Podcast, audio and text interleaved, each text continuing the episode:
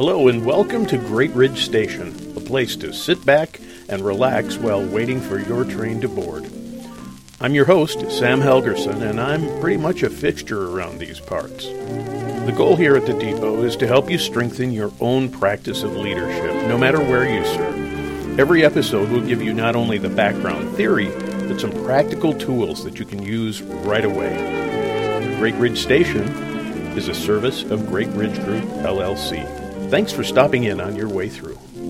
Season 1, Episode 19. If you were ever a kid, you probably heard a story that started out with the phrase, Once Upon a Time.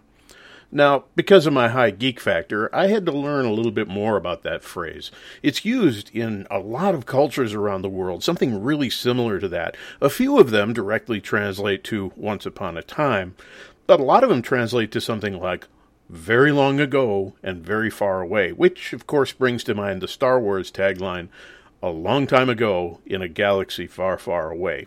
Oh, well, I hope that's not copyright violation. I didn't really mean it to be that way. I just thought it was worth pointing out. So, anyway, the phrase once upon a time in English dates to about the mid 1300s. That's a long time. It's kind of a stock beginning for a moral teaching tale.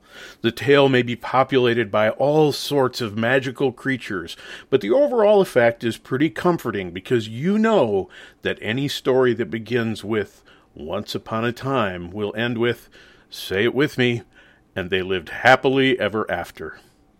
Now, those nicely packaged stories for children probably shape the way you think about challenges and difficulties in your own life, whether you think they impacted you or not.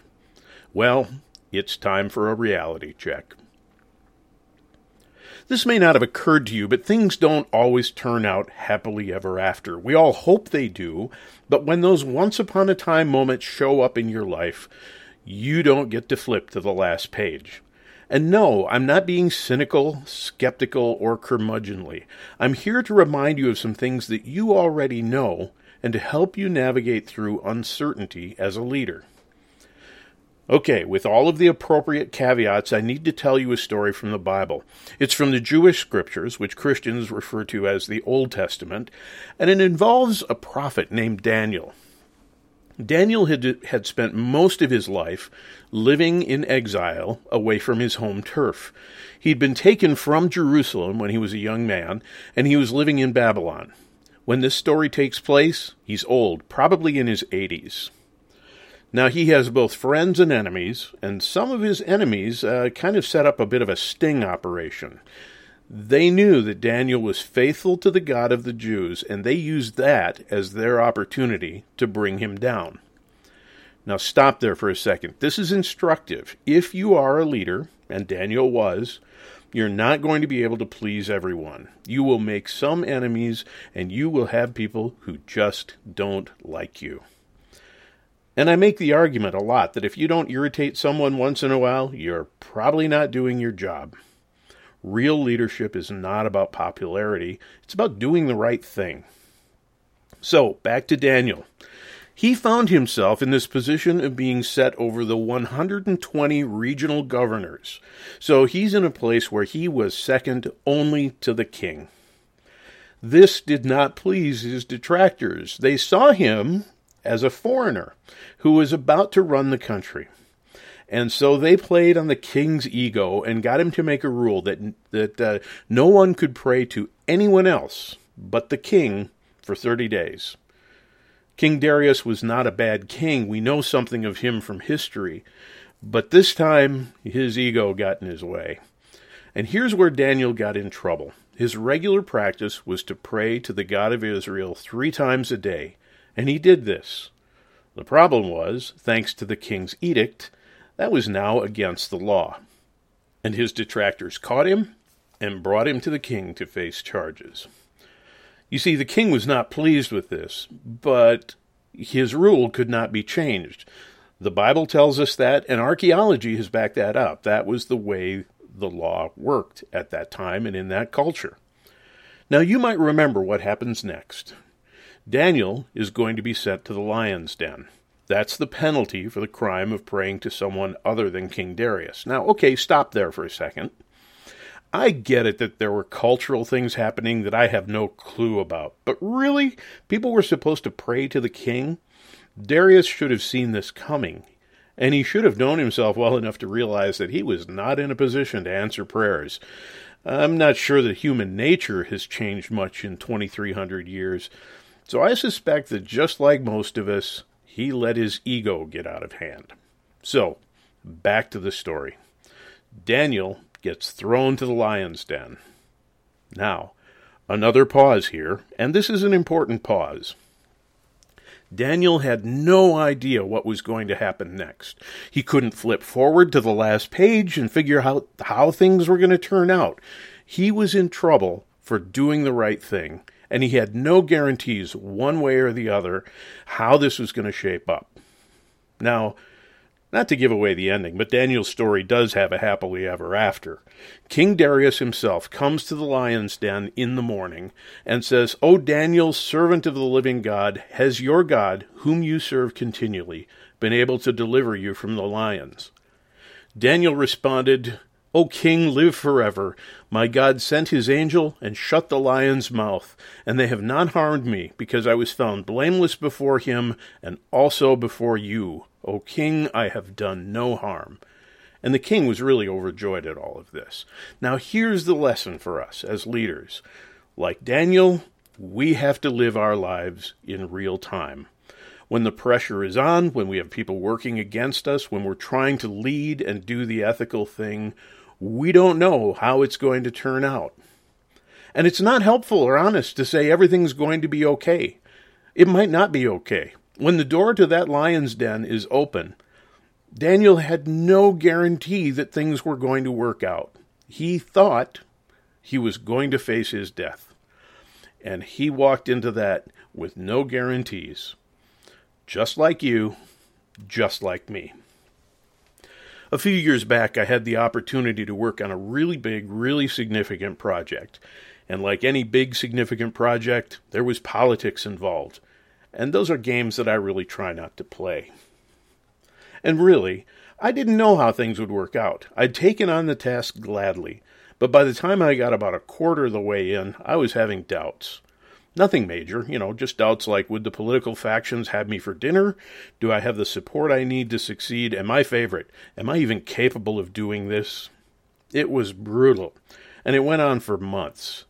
And now, years later, I can look in the rearview mirror and say, yeah, you know, there were pieces of that project that failed, but overall, it was done right, done the right way, and it was successful. I learned years ago in one of my first consulting jobs that when a project is finally finished, you still have to live with yourself. I was thankful that I'd already learned that lesson and decided to do this in the right way. The project finished successfully, and I'm really grateful but I never want to go through that again. But to get to the point of living and leading in real time, I need to share another story. This one was a disastrous failure, and it had real repercussions for me. I was working on a team project for a company, and we had put months of effort on a particular initiative. Now, this is one of those mind numbingly complex problems, and we found ourselves in an odd situation, waiting for critical material from the legal team. Now, I wasn't in a leadership role for this one, but as things started to play out, I began to recognize an uncomfortable pattern developing. We were waiting for information, and the information we were waiting on wouldn't be available to us until the project was done and we could provide the numbers that the legal team needed. So we found ourselves stuck in an infinite loop of dependencies the information we had to provide them would only be available to us after they had provided the information that we needed. Huh. It was an absolute mess. And the same scenario played out across several teams. It was like this magical death spiral. I was part of a department of 43 people, and senior leadership got so frustrated that rather than leading through the crisis, they simply cut all of the teams that suffered from this problem. So, over the course of a few weeks, the department went from 43 people down to three. And no, there was no happily ever after. I was not one of the three. I got a written thank you note from my boss thanking me for my attitude and professionalism, but guess what? That doesn't pay the bills. See, no one can promise you when you find yourself at the start of a once upon a time story that everything's going to work out well. We all live upon a time, in real time, and we don't get to look ahead. Victories and failures both happen in real time. When I was in high school, I remember hearing the Winston Churchill speech to Britain during World War II. The Battle of France was over, and the Battle of Britain was about to begin, and Churchill gave this speech. This is in the public domain, courtesy of archive.org, but I want you to actually hear it. What General Weygand has called the Battle of France is over. The Battle of Britain is about to begin. Upon this battle depends the survival of Christian civilization. Upon it depends our own British life and the long continuity of our institutions and our empire. The whole fury and might of the enemy must very soon be turned on us. Hitler knows that he will have to break us in this island or lose the war. If we can stand up to him, all Europe may be freed, and the life of the world may move forward into broad, sunlit uplands. But if we fail, then the whole world, including the United States, including all that we have known and cared for, will sink into the abyss of a new dark age, made more sinister and perhaps more protracted by the lights of perverted science. Let us therefore brace ourselves to our duty and so bear ourselves that if the British Empire and its Commonwealth last for a thousand years, men will still say, this was their finest hour. Had a friend in high school. He's uh, kind of a history buff, and we used to joke about that last line. This was the final hour. I mean, finest hour. Okay, we were just snarky punk kids. But there was some truth in our snarkiness. Churchill, like all leaders, had no guarantee that things would turn out well. But that didn't mean that the goal was not worth pursuing. So, if I may, let me challenge you with this, leader. Be willing to step up and do the right thing, even if it is difficult and even if you fail.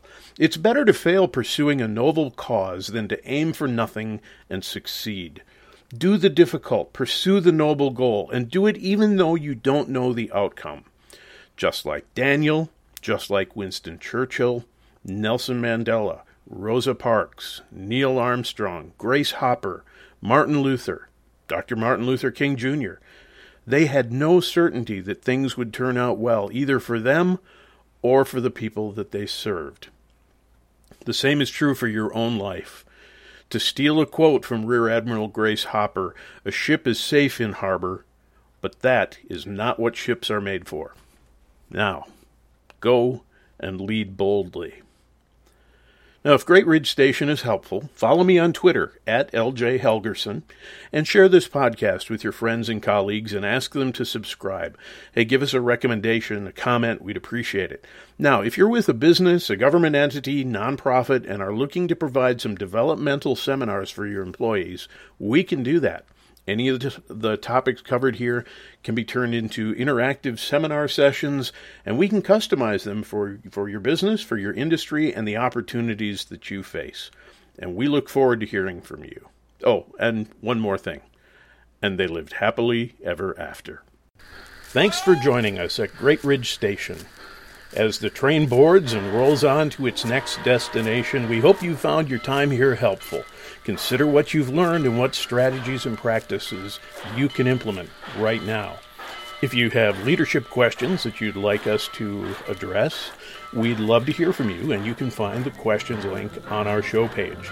We can't answer everything, but we'll watch for themes and big picture questions and get to as many as we can. All content is developed by Dr. Sam Helgerson with appropriate citations of outside sources. Our sound engineer is Brick Martin. All background and bumper media is in the public domain and retrieved from archive.org. The opening music is from Guy Lombardo, Down by the River. The closing music is from Annunzio Mantovani, Skyscraper Fantasy. Limited opportunities are available for supporting sponsorships. Contact information is available on our show page. I'm already looking forward to your next visit to Great Ridge Station. Bye bye.